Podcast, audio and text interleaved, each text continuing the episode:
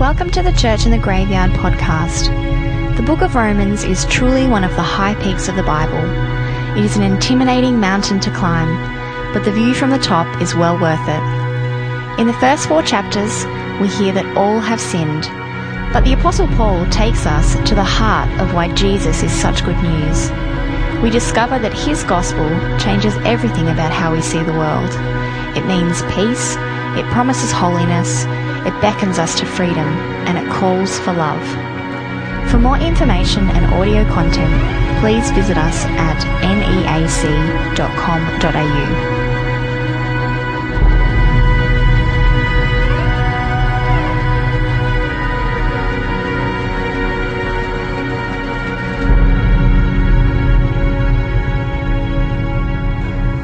going to hear the scriptures uh, read and taught to us now. So if you'd like to join me in prayer before we read the Bible. Father, your word is a lamp to our feet and a light to our path. We ask that this evening you give us ears to hear you clearly and hearts to respond in faith and trust in your Son, Jesus Christ. Amen.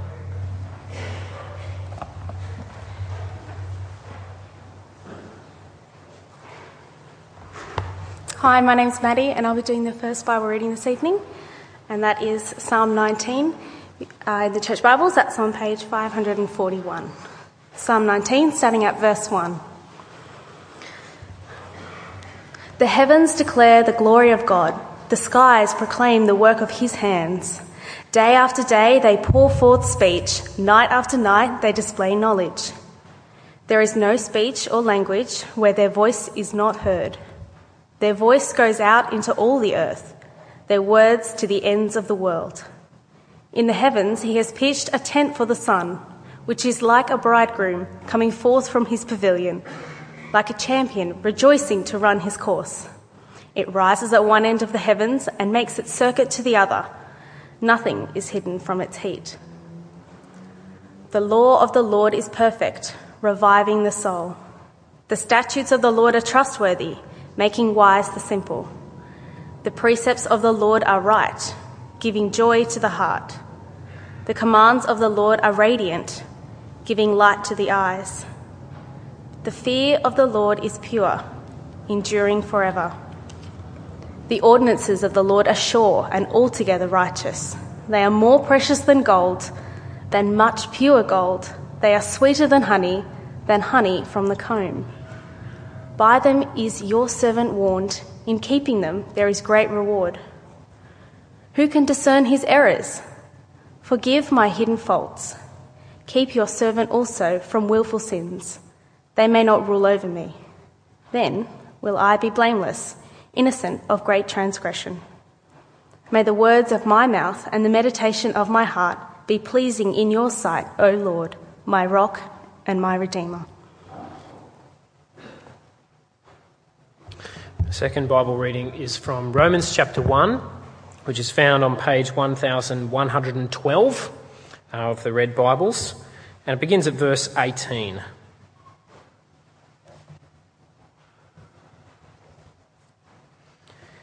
The wrath of God is being revealed from heaven against all the godlessness and wickedness of men who suppress the truth by their wickedness since what may be known about God is plain to them because God has made it plain to them. For since the creation of the world, God's invisible qualities, his eternal power and divine nature have been clearly seen, being understood from what has been made, so that men are without excuse. For although they knew God, they neither glorified him as God nor gave thanks to him, but their thinking became futile and their foolish hearts were darkened.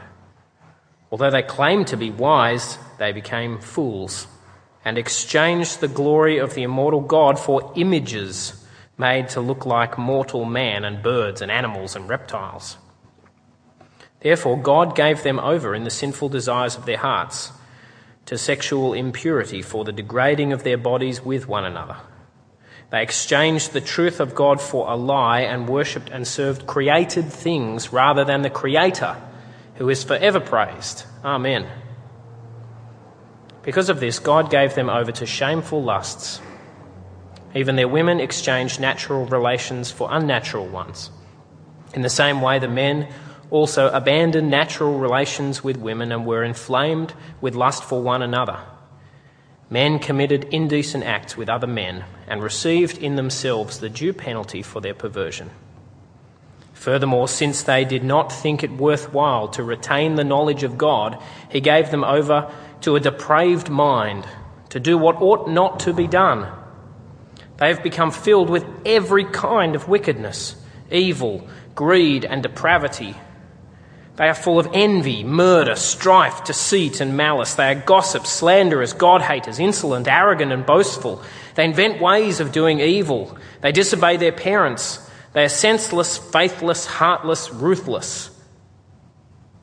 Although they know God's righteous decree that those who do such things deserve death, they not only continue to do these very things, but also approve of those who practice them. Well, let me pray as we come to look at that rather challenging passage this evening. Father God, we come before you and we come before your word and we ask that it would speak to us. We ask that um, as we look at it together tonight, that you would give us grace, that you would give us an understanding of your word, and that we, our lives might be transformed. And we ask this in Jesus' name. Amen. Well, if you were here last week, you heard Andrew speaking about the first 17, 18, first 17 verses of chapter 1. It was a, a, a wonderful picture, a beautiful picture of what is to come. It was kind of like Andrew took us to the edge of a mountain and showed us what was ahead. The beauty of what Romans would unfold. Uh, we heard things like, Grace and peace to you from our Lord and Father, grace and peace to you from God our Father and from the Lord Jesus Christ. Beautiful words. We heard of Paul saying things like, First, I thank my God for you through Jesus Christ because of your faith and the fact that it's being reported throughout the world. We heard the wonderful news in verse 16 I'm not ashamed of the gospel because it is the power of God for the salvation for everyone who believes. Such enriching and uplifting words. Wonderful, wonderful words. And yet, as you've just heard in the passage that was read, we are now going to plummet into darkness. In fact, we're going to plummet into darkness for the next couple of weeks. It's like we've been painted this beautiful picture, but now we have to go down into the valley. And we're all going down into the valley. And it's a valley that's not very pleasant. In fact, as we look through this passage tonight, your reaction might be one of, ah, oh, I, I, don't like what it's saying. I, I don't like the way it's speaking. Well, if you have that reaction, you'll be joining almost everyone who's heard this passage before, down through the ages because this passage is confronting. It confronts us with what God demands of us. And that's not pleasant. It challenges every person in every age, in every time. There are things in this passage which people react to in every age, at every time. So come with me as we look at this passage and start to think about what Paul has to say. And as he says it, remember this. When the darkness is really dark, it makes the brightness really bright. If you see how dark things are, you can see then how bright things are. And that's in fact what Paul is doing. He's helping us understand how dark things can get so that we will see the relief of God's grace and love in an even greater way. So come with me to Romans chapter 1, verse 18. And we're stuck on my presentation.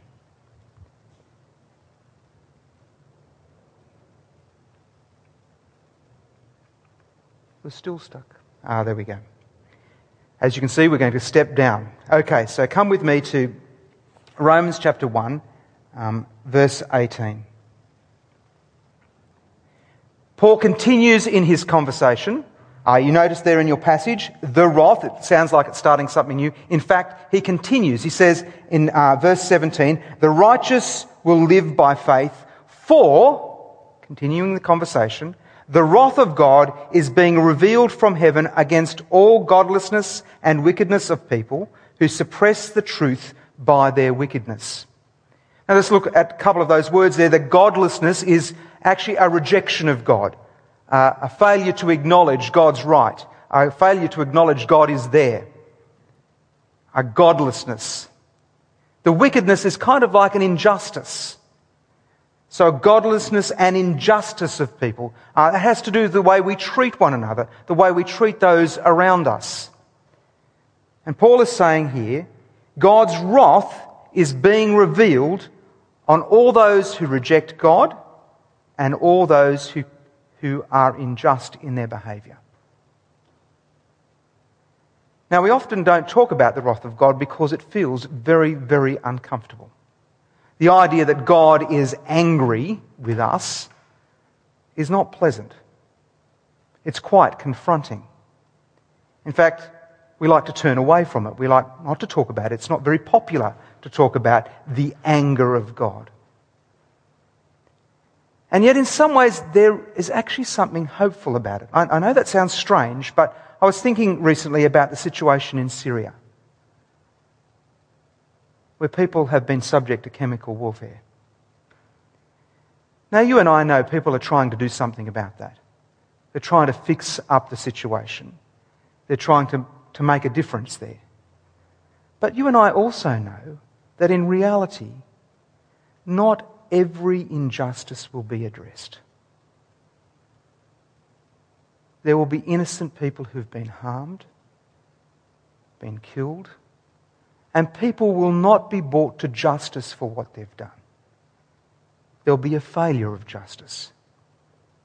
What this verse tells us is that God, in his wrath, in his anger, sees all injustice. So actually, it's important to have a just God, a God who gets angry with godlessness and wickedness. Because he'll actually deal with all those things we can't deal with. Our world can't deal with.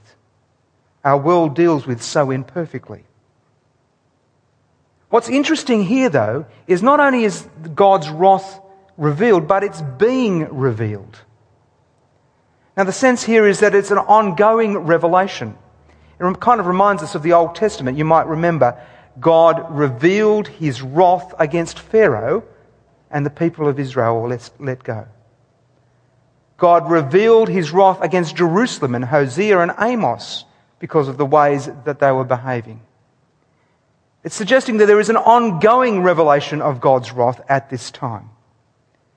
And God is revealing his wrath against all those who are godless and all the injustice that is being done. Well, as we go through the passage, what we'll notice is that Paul continues to refer to this godlessness first. And that, in fact, is where he takes us in the very next verse. And he explains to us why there is a godlessness or why it's happening. Since what may be known about God is plain to them, because God has made it plain to them. In other words, people are rejecting God. God has made himself plain, but they're rejecting him nonetheless.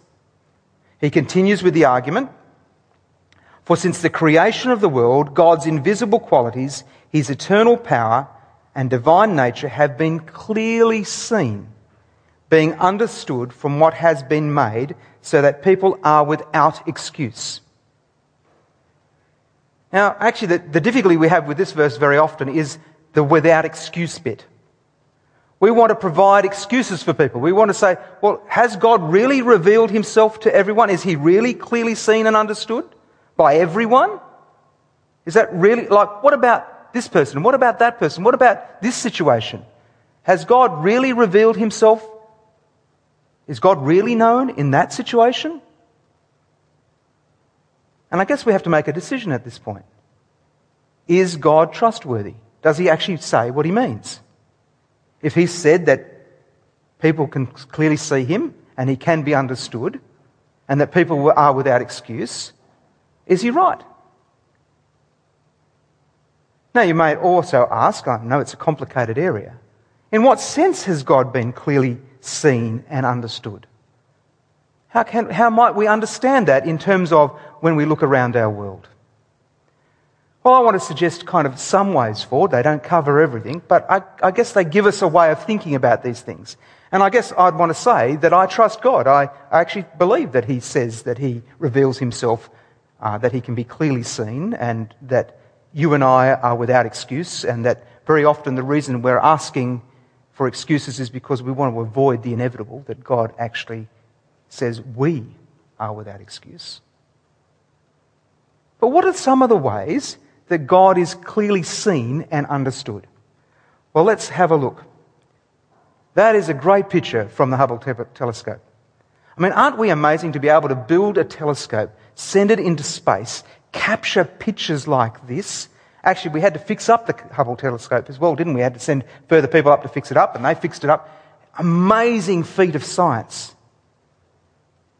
But actually, as you think about it, think about it. God created the people who thought this up, who then sent the Hubble telescope into space, and then was able to take pictures of the universe that look like that.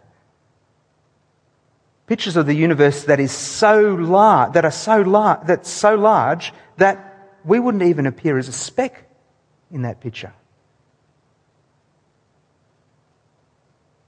God is making himself plain. We really have no excuse. This is an extraordinary universe that we live in. Of course, you can scale it down. I remember once speaking with a surgeon, and he turned to Christianity, and one of the reasons he turned to believe in Jesus was because as he conducted his surgery, he looked at the human body. And under the microscope, he saw all kinds of different things taking place. And over time, he just went, There has to be a God. This is, this is so amazingly designed, this body. This is incredible. I need to go looking. And so he did. And he became a Christian.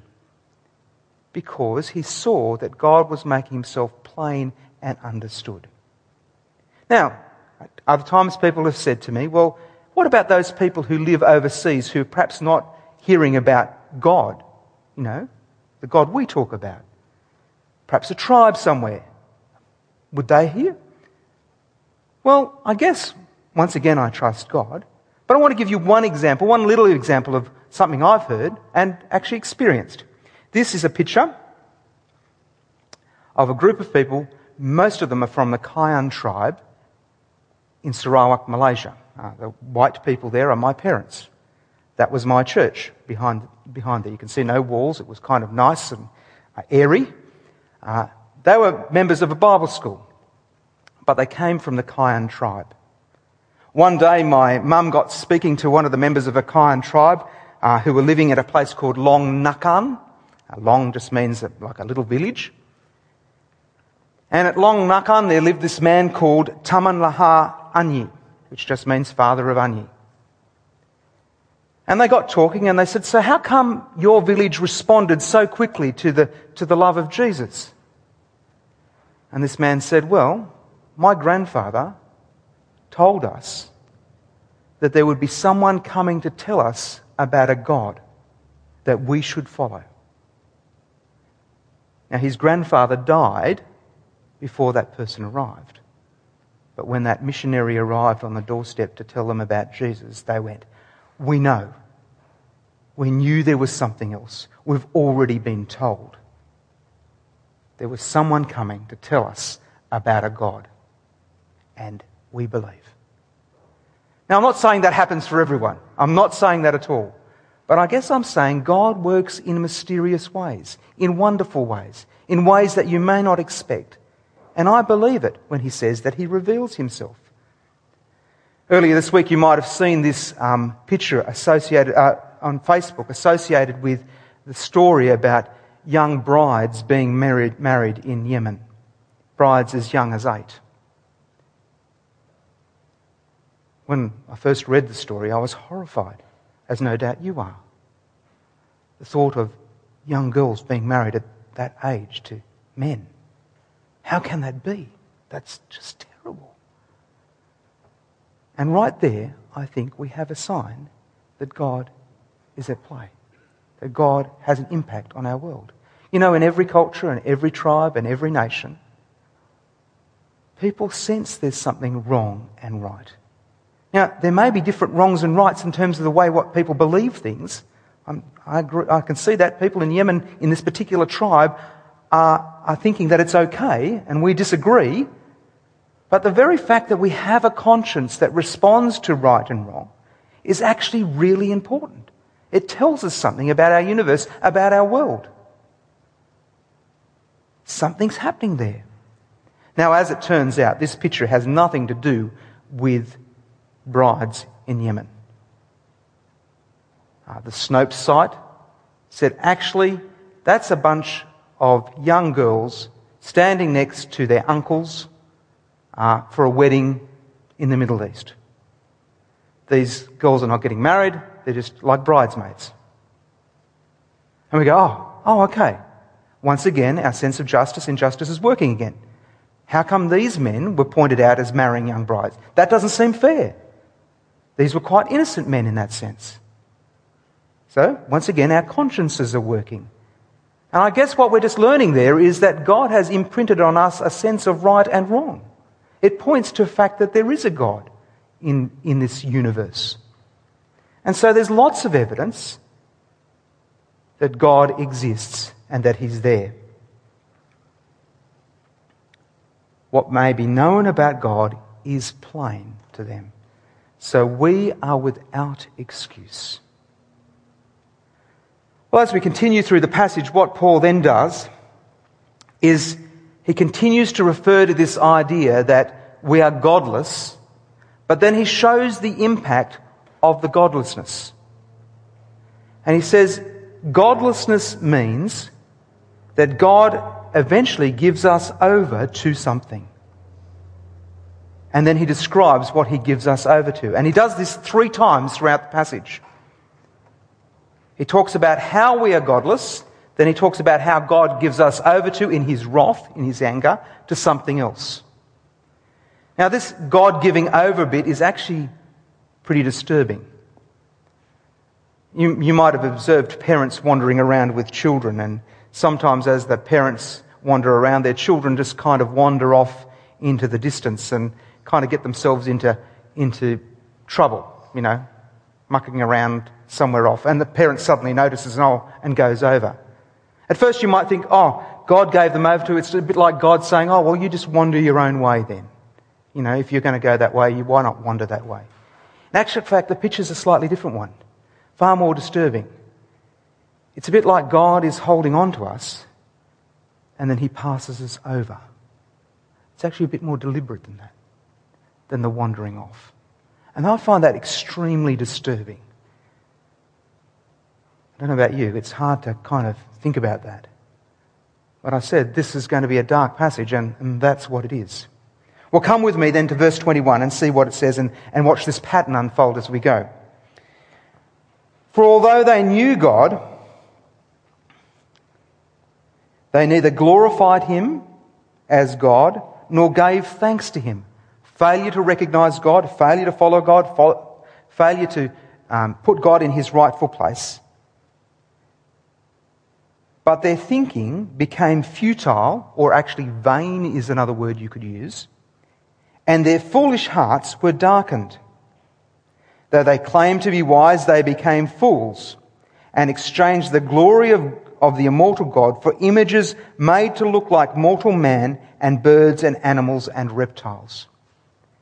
In other words, the picture here is God's glory has been exchanged for worshipping other idols for worshipping things like birds, animals, and reptiles.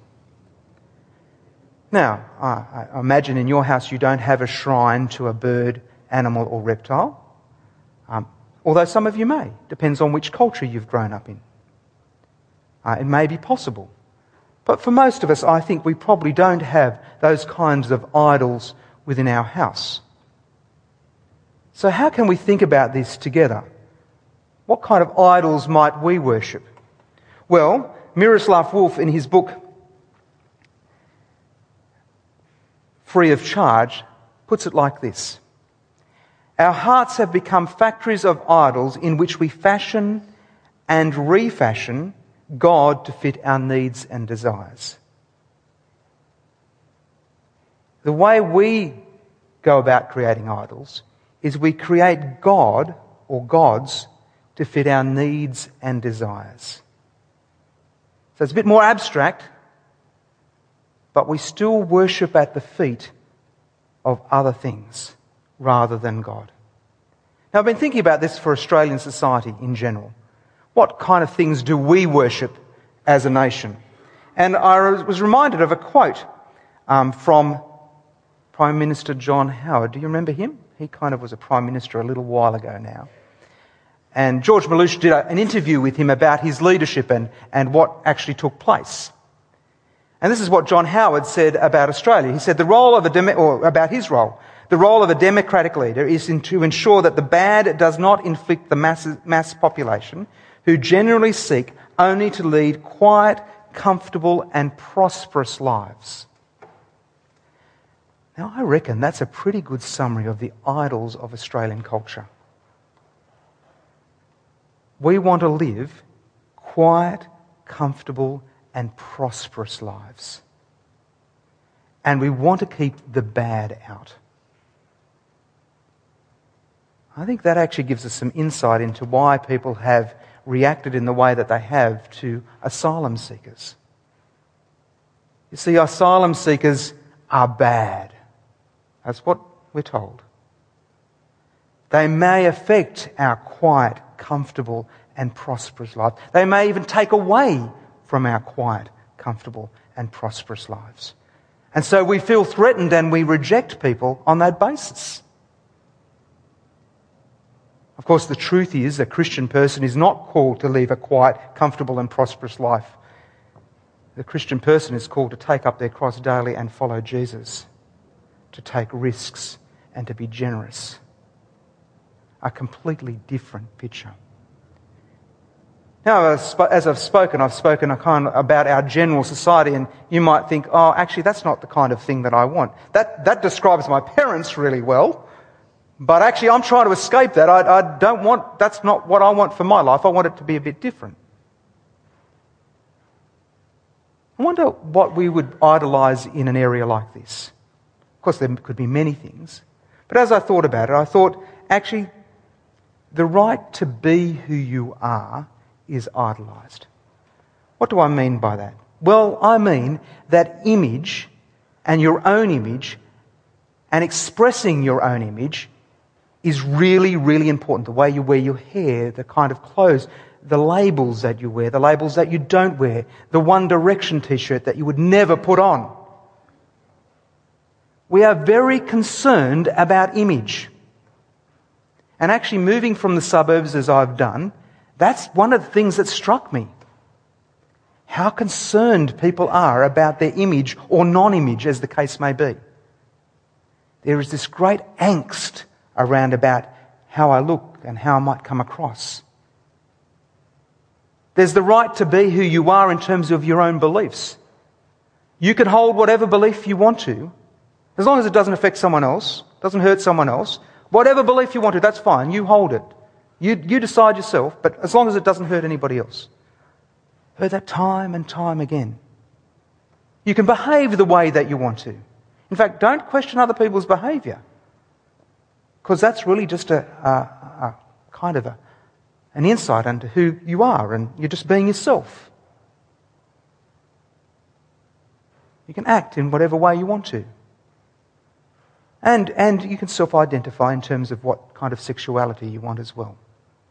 And so there's this, this whole kind of question of our identity and the right to express our own identity.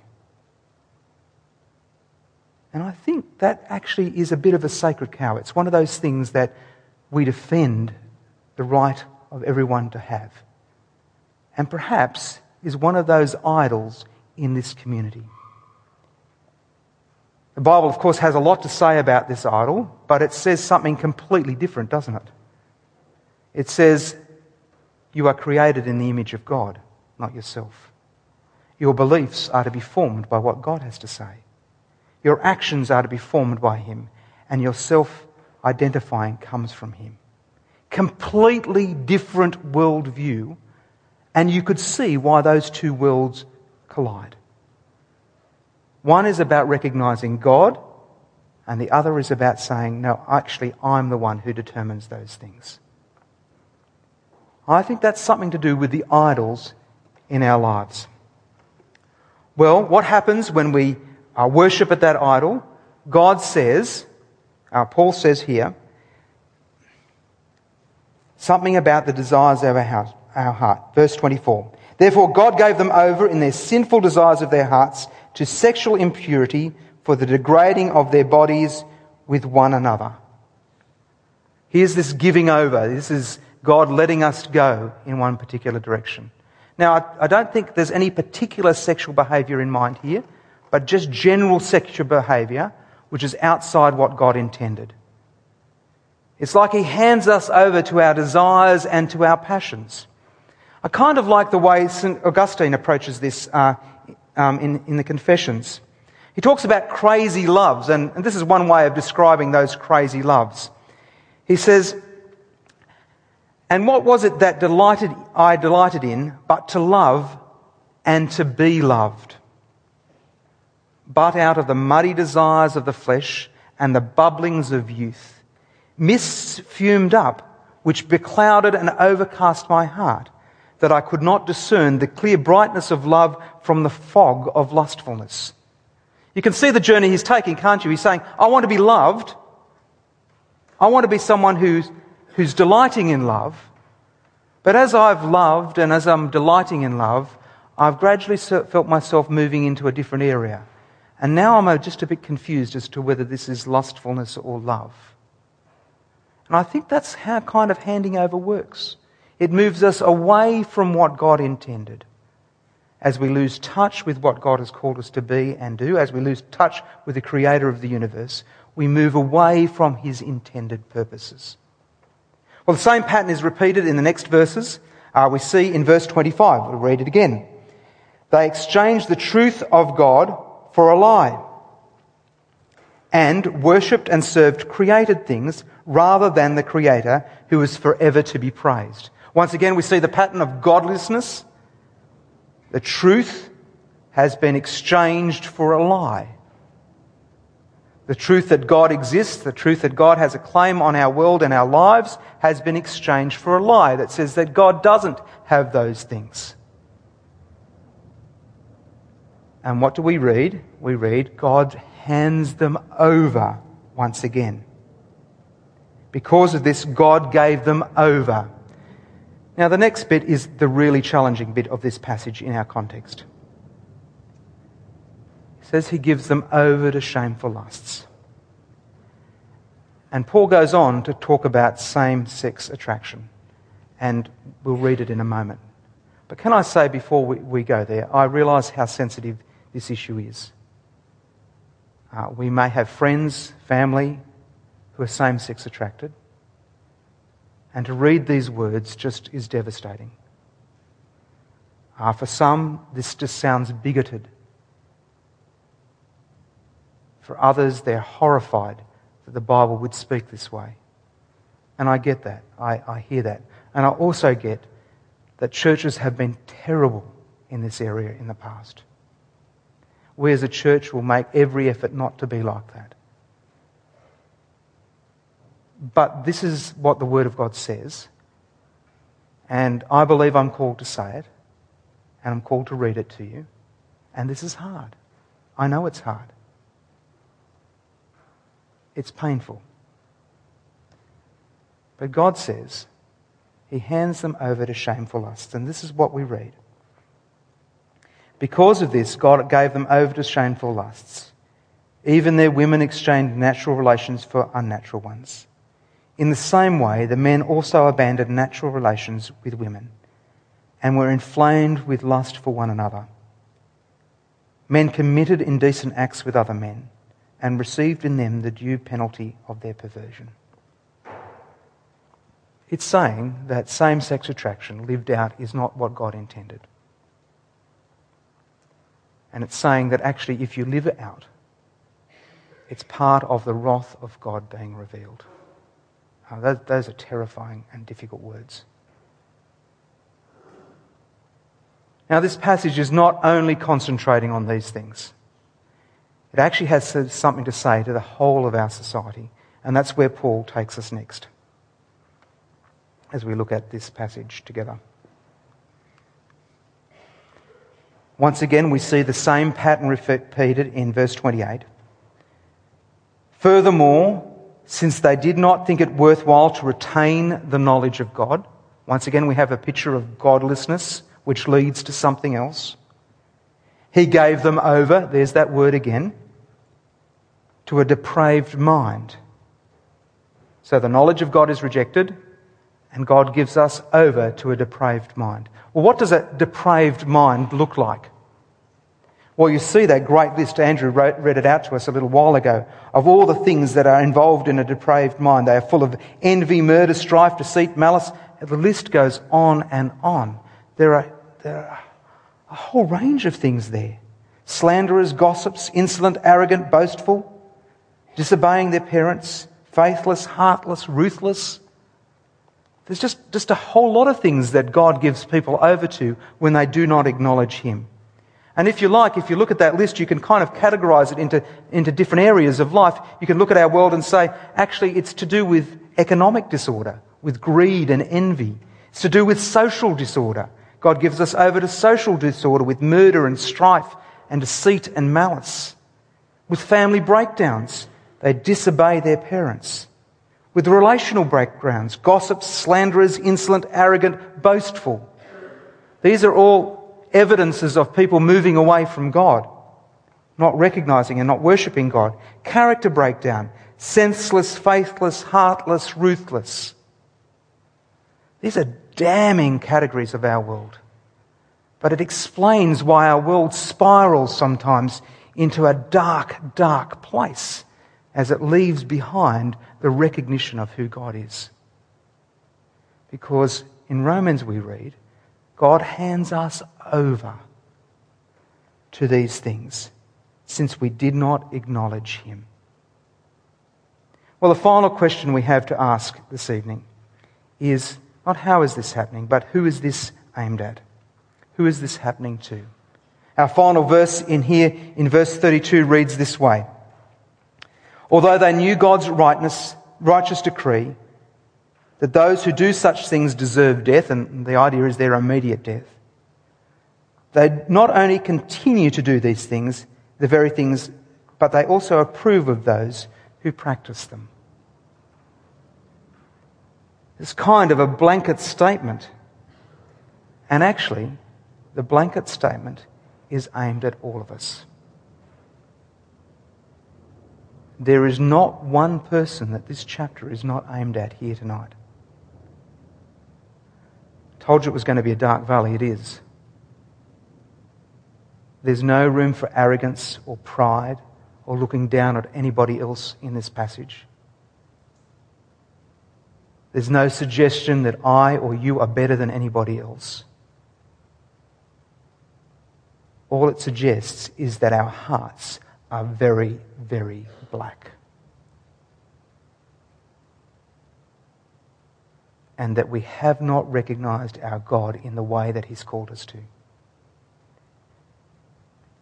Now we're, we're, we're down in that valley. Uh, it looks bleak. And it will look bleak for a little while. But as I said at the beginning of the sermon, there is a way out. And it's a beautiful way. It's a wonderful way. It's a loving and gracious and hopeful way. But tonight, before we get there, let's examine our own hearts. Let us not be thinking of other people and what they're doing and what they've done. Let's, let's actually just look at our own hearts and recognize what we've done, how we deserve a wrath, the anger of God because of the injustice and godlessness of our own lives. Amen.